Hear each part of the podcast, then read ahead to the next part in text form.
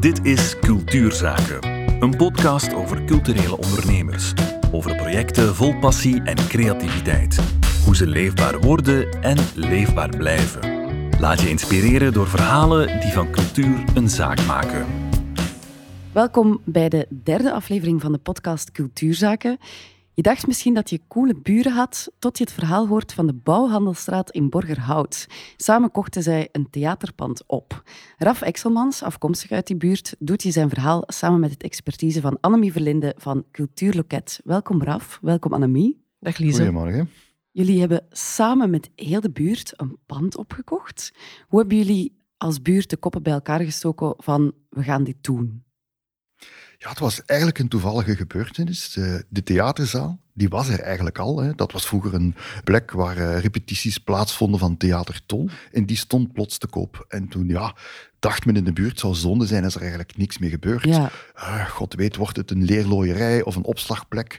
En eigenlijk was die volledig ingericht als theaterzaal. En zo werden de koppen bij elkaar gestoken. Nu, ik moet wel zeggen, het is een zeer bruisende straat. Er zijn straatfeesten, dat is een speelstraat, dus de mensen kenden elkaar wel. Ja. En zo kwam het dan eigenlijk als een soort van buurtcomité bij elkaar in die levende straat. En zo ontstond dan het idee van, als we die nu eens met z'n allen zouden kopen en daar een, een buurtcentrum van zouden Ja. kunnen maken. Een beetje van de straat, voor de straat, door de straat, maar dan groter van, voor en door de buurt.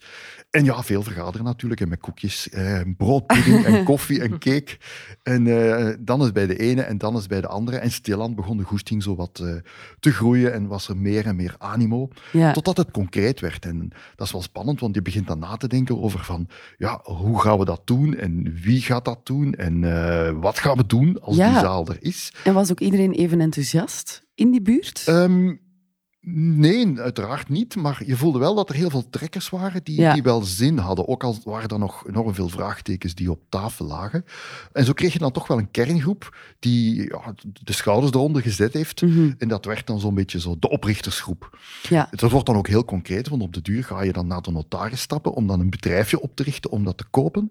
En in dit geval hebben we dan beslist om daar een coöperatieve vennootschap van te maken. Dus je voelt van, we zitten eigenlijk in de sfeer van een VZW, dat was de bedoeling, maar toch zit je met een soort van eh, aandeelhoudersstructuur. En het idee dat wij gebruikt hebben, is dat je zegt, iedereen kan instappen om mee die droom waar te maken, om Ja. mee bakstenen te kopen. En iedereen kon dus één aandeel kopen. Een aandeel kost 100 euro, maar je kan er ook geen duizend kopen, zodanig dat de macht ook een beetje verdeeld blijft. Dus je, Hmm. mocht, je kan dus instappen.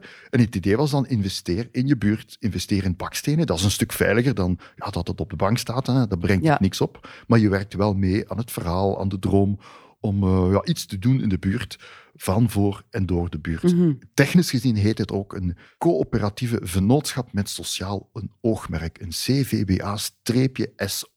Eh, wat concreet betekent dat je een bedrijf bent, een coöperatie met aandeelhouders. Maar iedereen die één aandeel heeft, heeft één stem. Dus als je er meer hebt of minder, dat maakt op zich niet uit. Ah, dat is ja. ook een beetje ja, het DNA van de organisatie. Hè. We gaan samen beslissen wat we ermee gaan doen, Ja. zonder dat iemand de baas is. Welk bedrag je ook maar erin hebt gestoken, Klopt, je hebt ja. evenveel... Ja, Eén aandeel was 100 euro en je mag maximaal per persoon voor 5000 euro eh, aandelen kopen. En ook dan heb je maar één stem. Ja. En je zegt een coöperatieve vennootschap. Hoe zit dat juist in elkaar of hoe werkt dat? Dus je bent eigenlijk gewoon een bedrijf, maar het verschil is vooral dat eh, je makkelijk kan instappen om aandelen te kopen of te verkopen zonder dat je via het staatsblad of een notaris of zo moet passeren. Ja. kan gewoon door een overschrijving op de bank bijvoorbeeld. Ja. Dus je ja. kan heel makkelijk instappen en uitstappen. Oké. Mhm. Het leuke aan een coöperatieve is ook dat daar heel veel mensen kunnen aan deelnemen en dat die allemaal een deeltje kunnen uitmaken van die organisatie of van het doel dat je wil bereiken. Vandaar ook die naam, denk ik. Hè. Het coöperatieve, samen iets realiseren en iedereen kan daar deel van uitmaken door daar een stukje aandeel eh, van te kopen. Mhm. We hebben op dit moment een 500-tal eh vennoten. Oké. De meesten hebben natuurlijk een aandeel gekocht van 100 euro, maar er zijn ook een aantal, wij noemen dat dikke vissen, die voor 1000 euro of eh, voor 5000 euro ingestapt zijn. Hè. En dat zijn allemaal eh, buren. Voornamelijk, ja. Dus eh, het is ook een actie geweest om eh, ja, venoten te werven natuurlijk. Hè. En dat was eigenlijk met het, eh, met het plankje en het papier eh, van deur tot deur gaan. We hebben Ah, zitten tof. oefenen, met de juiste vragen stellen. Hoe kan je iemand meepakken in het verhaal om dan hopelijk een handtekening te kunnen krijgen of althans de, de goesting om een aandeel te kopen om Ja, het project ja, ja. mogelijk te maken. Hè. En toen ging het heel snel. hè. Dat was in de lente van 2017. Ah. En ehm, ja, dan kom je tot op een bepaald bedrag dat je hebt. En dan moesten we gaan beslissen, gaan we het doen of niet? We zijn tot de helft van de aankoopsom geraakt, eh, wat aandeelhouders betreft. En toen hebben we ja gezegd. Hè. Dat was een spannend moment. Want ja, je weet dan van, oei, we zijn half weg. Ja, maar we moeten springen. ja, je, je moet die beslissing nemen. En toen hebben we wel geluk gehad. eh, jij kent dat eh, waarschijnlijk, hè, de F'en, hè, de drie F'en, de friends, Ja, fools en family. Die heb je Ja. soms in spannende momenten nodig, Annemie. En eh, in ons geval waren dat een aantal mensen die zeiden van ik wil wel een stapje verder zetten. Hadden een aantal personen die 5000 euro wilden lenen. Zelfs iemand die 50.000 wilde lenen. En we hebben ook een aantal win-win leningen kunnen organiseren samen met sympathisanten. En dat heeft het mogelijk gemaakt om, ja het was toch 300.000 euro om die zaal te kunnen kopen Ja, en in te richten en van start te gaan natuurlijk. Hè. ja. Dus de helft hebben wij bij elkaar gehaald door het eh, verkopen van aandelen.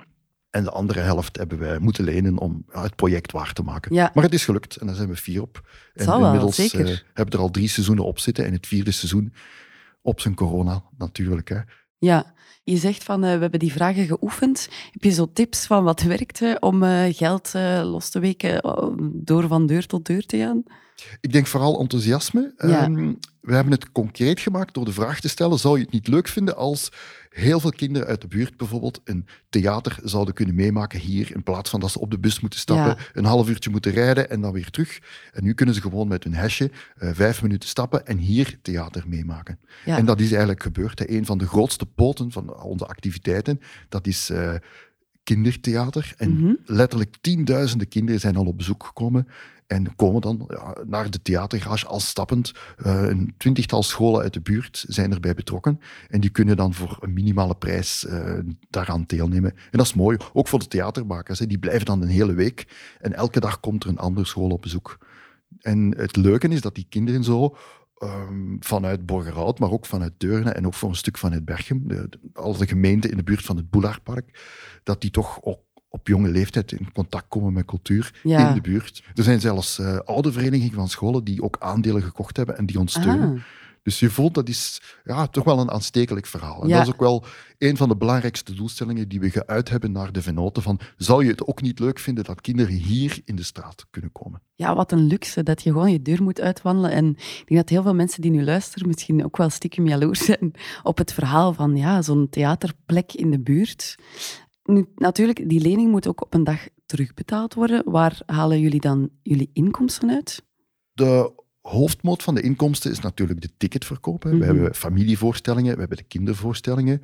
Soms zijn er ook filmvoorstellingen, bijvoorbeeld eh, comedy, daar doen we ook aan. Ja, Daarnaast wordt de zaal af en toe verhuurd. Eh, de zaal wordt opengesteld voor buurtactiviteiten.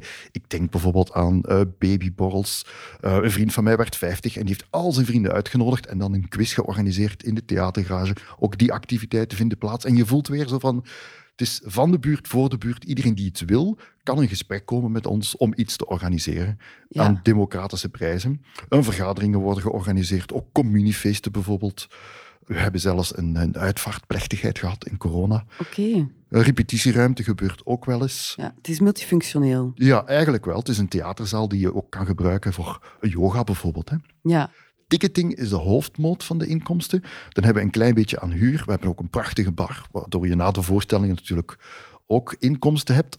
Alhoewel dat bij ons iets anders is. Hè. We zitten wel in een woonstraat, dus je moet wel rekening houden met de buurt. Ja, zeker de buren die dan ook mee geïnvesteerd hebben eigenlijk. Klopt. Ja. Je wil ook niet dat daar ehm, feestjes met heel veel eh, geluidsoverlast eh, regelmatig plaatsvinden. Dus ook een type activiteiten proberen we ook wel af te stemmen op de buurt. Hè. Dat gaat niet altijd vlot natuurlijk. Hè. Als de drank in de man is, ja, dan gebeurt er wel natuurlijk... Ja, dan, dan praat je wel eens op straat iets luider dan anders. Dat is Ja. normaal, maar we proberen er wel op te letten. Ja. Ja, en dus iedereen die dan mee geïnvesteerd heeft, zijn dat ook de mensen die dan mee die werking doen binnen de theatergarage? Ja, klopt. We hebben dus een stuurgroep. Dat zijn allemaal vrijwilligers.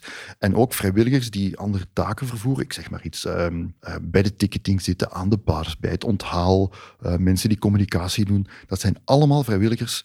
Er is wel verandering gekomen. Dus sinds ehm, november vorig jaar hebben wij structurele subsidies van het kabinet Meus, waardoor we nu iemand halftijds kunnen aanstellen als coördinator. Dat is Koen Huibrechts, die ja, heel veel talenten in zich heeft. Hij gaat van organiseren tot vrijwilligerswerk, tot grafische dingen.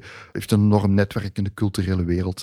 En je voelt dat echt wel, dat is nodig, want ja, het vraagt natuurlijk wel energie om dat altijd op vrijwilligersbasis te blijven doen. Hè. Ja. Zeker als je een job hebt en dat komt er bovenop natuurlijk. Hè. Ja, want Mhm. jij bent ook vrijwilliger eigenlijk. Hè? Hoe combineer jij dat met je job? Ehm, ik pak het iets anders aan. Eh, De taken die ik doe, dus ik doe meer de administratie, ik doe betalingen, de contacten naar de bank toe, boekhouding. Dat zijn dingen die je s'avonds kan doen, hè, Ja. los van je werkuren. Hè. Maar dat kan natuurlijk niet als je de deur moet gaan opendoen voor een gezelschap. Als je de zaal moet laten zien aan iemand die eh, eens wil kijken hoe dat eruit ziet. Ja, dat moet door de dag gebeuren. Hè. Dus Ja. ik heb bewust voor taken gekozen die ik op momenten kan doen die ja, combineerbaar zijn met mijn leven en met mijn Ja. gezin natuurlijk. Ja. Ah, slim gezien nog wel. Ja. En ehm, het vraagt natuurlijk in het algemeen wel een groot engagement van heel die buurt. Hoe spelen jullie daarop in of hoe, hoe loopt dat? Ja, er is een grote vrijwilligerswerking. Er zijn letterlijk honderden vrijwilligers. En dat wordt via een Facebookgroep en ook ja, via WhatsApp wordt dat beheerd. We hebben natuurlijk ook foldertjes, die worden in de bussen gebracht. En het idee is ook wel dat we laagdrempelige activiteiten doen voor ieder wat wils. Ja, Wij willen niet mikken op mensen die met de wagen komen vanuit Oostende. Hè. Je wil een werking hebben van de buurt voor de buurt. Ja. Dus de eerste poot, die kindervoorstellingen, dat hebben we al verteld. Dan heb je natuurlijk de familievoorstellingen, maar ook films. En ook eh, comedy bijvoorbeeld. Hè. Er zijn heel veel Vlaamse artiesten die eh, ons graag gebruiken als try-out. En dan kan je aan een iets goedkopere prijs de try-out eens meemaken in de theatergarage. Ik denk bijvoorbeeld aan eh, Nigel Williams, Michael van Peel, Bert Gabriels, Begijn de Bleu. Ook de dames moeten een kans krijgen. Dus ja, de Mm. Mintjes bijvoorbeeld. Eh. Amelie Albrecht. Die mensen komen graag naar ons, omdat je dan in een kleinere setting ook eens kan proberen. En dat wordt wel geapprecieerd. Hè. ja, En natuurlijk wat theater betreft hebben we ook wel veel steun van lokale figuren. Ik denk aan Barre Borgmans, die in het begin bijvoorbeeld een benefiet gedaan heeft. Hè. En dan gingen de inkomsten integraal naar eh, de aankoop van de zaal. Ook Dimitri Leu is een, echt een steunpilaar. En ook lezingen. Tom Hannes is eens bij ons geweest, Leo Bormans. ja. We vragen dat ook. En er is elk jaar in juni meestal een aandeelhoudersvergadering. En daar staan we open voor tips. We vertellen wat de werking geweest is. We stellen het nieuwe programma voor. En ja, dan is er inspraak voor de venoten om te kijken van zijn we goed bezig en welke richting zie jij de theatergarage graag in evolueren. Mhm. En hoe doen jullie dat met beslissingen nemen? Ik kan me zo inbeelden, als er zoveel aandeelhouders zijn, ja. die allemaal een stem hebben. Ja, dat Eh, valt op zich wel mee. Ja. Ja, we hebben een aandeelhoudersvergadering. Wellicht, We slaan gewoon op iedereen, tafel. eh, niet iedereen komt. Eh, ja, we vragen natuurlijk van laat even weten of je komt. En Ja. eigenlijk zijn dat meestal 20 à 50 mensen die aanwezig zijn. Eh, dus dat is ook een blijk van vertrouwen. Hè. Het is niet dat men eh, daar echt moet komen om eh, op tafel te staan omdat er dingen niet goed lopen. Ik denk aan het Fortis eh debakel toen er met schoenen gegooid werd. Eh, het feit dat heel veel mensen eigenlijk zeggen van het is allemaal goed, ik hoef niet te komen, ik hoef mijn zeg niet te doen. Ik vind dat op zich een goede zaak. Mhm, Ja, ja, ja. Ja. Dus het is niet dat jullie met stemmingen werken of... eh, Nee, we hebben eigenlijk nooit moeten stemmen. Ehm allee, het is meestal unaniem. mhm. En zijn jullie dan op den duur ook zo heel vlot op elkaar afgespeeld? Eh, op zich wel. Nu, je voelt wel dat, er, eh, dat de dynamiek verandert. In het begin is alles vrijwillig en heb je heel veel energie. Het is ook een, een, een leuk team met waarbij heel veel talenten samenkomen. Er is iemand die heel goed grafisch is, iemand die heel veel technische achtergrond heeft, iemand die uit de toneeltheaterwereld komt met een enorm netwerk. Dat zijn de mensen die de programmatie naar zich toetrekken. Dus Mhm. je voelt wel dat er heel veel competenties bij elkaar zitten. Maar ja, op, na verloop van tijd wordt het soms wel veel natuurlijk. Hè. Wat we ook voelden is dat je op die vergaderingen, dat was aan s'avonds, na de uren natuurlijk, daar gaat het over eh, de afmetingen van de nieuwe tribune waarin we investeerden, tot onbetaalde eh, facturen, hoe we daarmee omgaan, tot eh, de keuring van de stroom. Er komt heel veel natuurlijk eh, op zo'n vergadering aan bod. En daarom hebben we ervoor gekozen om de structuur ook wel eens te veranderen, dat je meer gaat naar een raad van bestuur die de lijnen uitzet, die strategisch moet denken en dat wat loskoppelen van het operationele. Mhm. En zodanig dat je ook meer kan focussen op waar je zin in hebt om over, mee over na te denken. Ja, en die raad van bestuur, wie zijn dat dan? Zijn dat mensen die dan verkozen moeten worden? Of... Eh, in het begin waren dat dan de oprichters voornamelijk. Ehm, en vorig jaar hebben dan eh, ja, toch wel een grote verandering gedaan. We zijn gegaan voor een vernieuwing, ook een diversificatie. We moeten opletten. In Vlaanderen heb je al heel snel een cultuurorganisatie met iets oudere grijze mannen en daar moeten we voor opletten. Hè. dus we hebben ehm, heel doelbewust jongere personen aangesproken, ook vrouwelijke personen, Ah, ja. om toch wel een diversiteit te krijgen. Eh. En nu hebben we een, een achttal bestuurders, waarvan een twee, drietal de oude bestuurders zijn, maar ook een aantal nieuwe mensen. Ja, en is er eigenlijk veel veranderd als je vergelijkt met helemaal in het begin? Want ik kan me inbeelden, in het begin nieuw, fris concept, iedereen springt erop en misschien dat het na, nadien wat verandert. Ik denk dat wij een stuk professioneler geworden zijn. Eh, ik- geef een voorbeeld. We hebben nu een echte webmaster. We hebben nu ook een echte boekhouder. We hebben nu ook een officiële coördinator die halftijds in dienst is. En vooral het, het uitzicht dat je structureel ook subsidies kan blijven krijgen, ja, Mhm. dat is natuurlijk een enorme zuurstof in je werking. Hè. Nu, de grootste verandering, laten we eerlijk zijn, dat is corona. Hè. Eh, Seizoen 3 was een half seizoen. Seizoen 4 is virtueel onbestaande. Dat wil niet zeggen dat er niks gebeurd is. Er zijn streamingen gebeurd. Eh, we hebben het project Tour de Boulare, dat nu gestart is, over de littekens. Maar corona is toch wel, ja, we waren een café zonder bier, laten we Ja. eerlijk zijn. Hè. Gelijk een school zonder kinderen.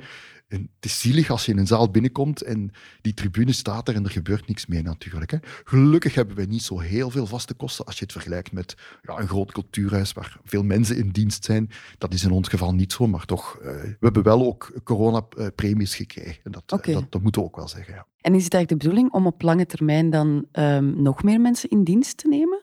Dat staat voorlopig niet op de planning. Ik denk de grootste uitdaging financieel is dat we toch die leningen stilaan gaan terugbetalen. Mhm. Omdat die termijn langzaam begint te naderen. Dus daar gaan we actie voor moeten ondernemen. Er zijn twee ideeën. Hè. Je zou kunnen gaan naar meer vernoten. Hè. Dus we moeten een nieuw verhaal maken om mensen te overtuigen om in te stappen. En dan Mhm. vergroot je kapitaal en dan kunnen we daarmee de lening afbetalen.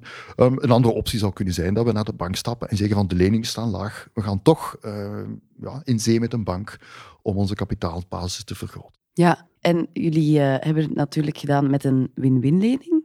Ja, klopt. Dus eh, ongeveer de helft van de centen hadden we kunnen binnenhalen door de verkoop van aandelen. Mhm. Dat was niet voldoende natuurlijk. Dus we hebben dan eh, kunnen rekenen op een aantal mensen die geld wilden inbrengen via een win-win-lening. Wat op zich wel voor ons voordelig was, want je kan dan aan een laag percentage geld lenen van een privépersoon bijvoorbeeld. Die persoon heeft dan het voordeel dat hij daar belastingvoordeel van kan krijgen. Ja. En bij ons betekent dat dat je niet elke maand aan de bank moet gaan betalen. Hè, Pak nu dat je die lening afsluit op acht jaar, dan koop je eigenlijk tijd om, om rustig aan aan die groei te werken, misschien meer aandelen te verkopen, eh, op andere manier geld te verzamelen en je moet het dan later terugbetalen. Dat is ook een voordeel als je naar de bank zou willen stappen. Ja, dan kan je wel aan de bank vertellen van kijk eens, we hebben voldoende vertrouwen dat mensen privégeld als achtergestelde Ja. lening aan ons hebben toevertrouwd. En dat kan een volgende stap zijn, dat je dan echt naar de bank stapt om die lening ook eh, terug te betalen. Ja, Het, het, het leuke aan die win-win-lening is die friends, fools en family die misschien interesse hebben in jouw project of die mee willen bijdragen tot de realisatie daarvan, dat je daar op een leuke manier een lening mee kan afsluiten die vertrouwen biedt tussen jezelf en die andere persoon die jou dan eigenlijk geld gaat eh, lenen. ja. En, en de, de overheid heeft daarvoor die win-win-lening ehm, eh, mogelijk gemaakt, eh, die je via PMV, de Participatiemaatschappij Vlaanderen, kan afsluiten Mhm. waar je aan een lage rentevoet geld kan lenen aan een ondernemer, een zelfstandige of een organisatie waar je vertrouwen en geloof in hebt dat je mee wil ondersteunen. ja. Tegen een voordelige rentevoet, maar ook tegen een, een stukje waarborg, eh, zodanig als het toch moest mislopen dat je een deeltje van je geld kan recupereren. Daarnaast krijg je ook nog eens fiscaal voordeel elk jaar voor de lening die je hebt eh, mogelijk gemaakt of ter beschikking hebt gesteld. En het leuke is ook een beetje de looptijd. Hè. Vroeger was dat acht jaar vaste looptijd. Dus dat geeft veel ruimte en tijd om aan die ondernemer toch ehm, ja, te experimenteren en te groeien en, en, en dat rustig terug te betalen. Nu is die looptijd flexibeler Er is geworden. veel hè. flexibiliteit Eh, gekomen. ik geloof tussen vijf en tien Je kan jaar. kiezen, vijf. Ja. eh, je kan denk ik ook de afbetalingsformule zelf bepalen. Absoluut. Betaal je op het einde, doe je het maandelijks, drie Ja. maandelijks. Want dat is ook wel een interessante. Ja. hè. Als je dat maandelijks gaat terugbetalen, moet je daar ook maandelijks administratie voor voeren. Maar als je één keer per jaar terugbetaalt, dan heb je die administratie maar één keer. Het geldt als een stukje eigen vermogen. eh, als ondernemer of als organisatie Ja. of als, als zelfstandige. Het is een stukje eigen vermogen. En als je naar de bank stapt, dan kan je zeggen, voilà, we hebben, eh, we hebben een draagvlak. Er zijn mensen die mee willen investeren. We hebben al een stukje eigen vermogen. Het is een achtergestelde lening. En dan gaat die bank sneller mee in het verhaal stappen om de rest van de financiering mee te kunnen realiseren. Ja, ik zeg nu achtergestelde leningen, dan ga je misschien denken, wat is dat precies? Eh, ja, dat wil gewoon zeggen dat als, als het misloopt, ja, dan heb je mogelijk verschillende schuldeisers. Mhm. En achtergesteld wil zeggen dat de persoon die jou een lening, een achtergestelde lening heeft gegeven, dat die helemaal op het einde van de rij zal komen kijken of er nog een mogelijkheid is om terugbetaald te worden of niet. En dan Ah, zullen ja. andere schuldeisers eerst eh, uitbetaald worden. Dus dat, dit, eh, ja, dat, dat geeft toch wel heel veel vertrouwen als iemand eh, bereid is om zo'n lening te geven. Dan wil hij echt wel, gelooft hij echt wel in jouw project. Ja. Ja, en binnen het wettelijk kader is ook wel voorzien dat Ja. je niet Ja. eh, oneindig kan instappen. Hè. Er is een bepaald topbedrag waar je als privépersoon Ja, kan inbrengen. Ja. Ook ehm, rentepercentage, denk ik, is eh, afgetopt op 1,75 procent. waarop je dan ook nog roerende voorheffing wel moet, eh, Ja. moet inboeten, Dat natuurlijk. klopt, Hè. dat klopt, ja. Dus in die zin wordt ook vermeden dat je te diep instapt in, Ja. eh, in het risico van een bedrijf. hè. Absoluut, absoluut. Mhm. Ja. Stel dat het misgaat met de organisatie waaraan je dat geld uitleent, is er ook wel een garantie, ik denk tot 40 procent tegenwoordig. Hè. Dat is Ja, tot opgetrokken 40 in, eh, nu met corona. Mhm. Het waren niet alleen win-win-leningen, we hebben ook onderhandse leningen eh, gekregen. En dat komt eigenlijk, eh, stel nu je bent bestuurslid of medeoprichter, dan kan je dat niet doen. En dat was een nadeel van de win-win-leningen. Je mag Mm. dat niet als je zelf te nauw betrokken bent binnen de organisatie. Hè, Dus als oprichter bijvoorbeeld. Ook je partner mag dat niet. Hè, Dus in die zin kan je niet voor iedereen een, een win-win-lening starten. Ja, daar zijn bepaalde beperkingen op. Ja. Wat ik eh, heel mooi vind in dit verhaal, is dat jullie vertrokken zijn vanuit dat idee van zou je het niet leuk vinden dat je kinderen hier in de buurt naar theater kunnen gaan en Ja. daar, daar in ja, contact komen met, cul- met cultuur. En dat van daaruit ook die, die vraag naar financiering is gekomen. En dat dat niet zoiets is dat helemaal apart staat. Dat je niet hebt gedacht van ja, we gaan samen we gaan een theater eh, realiseren. En ja, hoe gaan we dat nu financieren? En we gaan aan de mensen vragen van geef ons geld dat, zodanig dat we het kunnen realiseren. Ja. Nee, dat is helemaal niet gebeurd. Je bent echt vertrokken vanuit wat willen wij graag doen en vinden we daar draagvlak voor. Ja. En willen ze daarmee in bijdragen? Willen ze daarmee instappen? Willen ze daarmee participeren? En dat heeft ertoe geleid dat je die financiering ook hebt gevonden en, en dat je dat mooi hebt kunnen, een mooie mix hebt kunnen maken tussen de deelname van, van de buurt, de bank die er een stukje mee is ingegaan en misschien nog enkele anderen die nog meer hebben geleend in die win-win-lening om, om heel, die, heel die puzzel te kunnen leggen. Ja. Ja, je ziet duidelijk dat er bij ons een opsplitsing is. Eén, je koopt die zaal, maar je operationele werking, ja, dat is eigenlijk een ander verhaal. Hè. Dat staat voor een stukje los van de aandeelhouders bij ons. Het belangrijkste is toch dat wij ook recht hebben op subsidies. Ja. En dat wij heel wat partners hebben gevonden. Dus welzijnszorg helpt ons. Het stadsbestuur is ook een belangrijke partner. Stadsmakers hebben jullie ook natuurlijk van gehoord. Ook projectsubsidies. Ik denk bijvoorbeeld aan eh, Sven Gats. Ik denk aan eh, vooral ook Open Cultural Spaces. Oxfam de Wereldwinkel, die helpen ons ook bijvoorbeeld. Het district cultuurbeleid, samenlevingsopbouw, eh, de coronapremies. En nu recentelijk dan het kabinet Mees, die echt structureel subsidies geeft om iemand halftijds te kunnen aan boord houden en projecten te realiseren. Ja. Dat is belangrijk, want door die combinatie van één, de ticketing en de huur, maar vooral de subsidies, kan je ongeveer break-even draaien, wat nodig is om te overleven natuurlijk. Absoluut. Mhm. En die subsidies, was het altijd even makkelijk om die aan te vragen? Nee, omdat je toch wel eh, heel projectmatig werkt. Hè. Je dient dan een projectvoorstel in en dat moet natuurlijk binnen de ja, convenanten passen, binnen de, de parameters die nodig zijn. En dan Mhm. ja, kom je in concurrentie met andere aanvragers van subsidies natuurlijk. Hè. Ja. Ja, en vaak is dat ook een project. En als het afgelopen is, ja, dan moet je eigenlijk weer op zoek gaan naar een nieuw project. Hè. Ja, en dan moet dat nog eens goedgekeurd ja. worden. En, Want ja. Dat is het verhaal dat elk cultuurhuis in, eh, in. België en Vlaanderen wel kent natuurlijk. ja. En op welke manier eh, kunnen jullie nieuwe venoten overtuigen? Of is daar een manier rond? We hebben nu bewust gewacht tot na corona, omdat je nu moeilijk een verhaal kan vertellen. Je Ja. wil uitpakken met een nieuw verhaal, dit willen we doen, wil je daarin meestappen. Het oude verhaal van we willen die zaal kopen, kan je niet opnieuw vertellen. Hè. Dat, ja, Opnieuw, opnieuw, opnieuw. nee, dat kan je niet gaan opwarmen. Dus ik denk dat je een nieuw verhaal moet verzinnen waar mensen zich achter kunnen scharen. Hè, en vooral na corona. En dat we dan met een, een, in een werkgroep eh, daar echt eh, ons aanzetten. Mhm. Ja. En wat zou het nieuwe verhaal kunnen zijn? Ik denk, we hebben corona overleefd en nu is het tijd om eh, onze droom waar te maken, Ja. bijvoorbeeld. Hè. Om er weer in te vliegen. Ja, ja. En wat staat er dan nog op de planning? Het allerbelangrijkste project dat nu loopt, het heet Buurt en Littekens, is eh, opgebouwd in samenspraak met het district Borgerhout. Ja? Ja, je noemt het ook Tour van Boulade. Het is eigenlijk een buurtproject in verschillende etappes, waarbij je ja, niet zo afhankelijk bent van de zaal zelf. Het idee is dat we als cultureel buurtcentrum onderzoeken welke dynamieken er in de buurt gespeeld hebben. Dus we halen de buurt een beetje binnen. De buurt is eigenlijk ontstaan vooral na de Eerste Wereldoorlog. Hè. Nieuwe wijken, nieuwe gebouwen.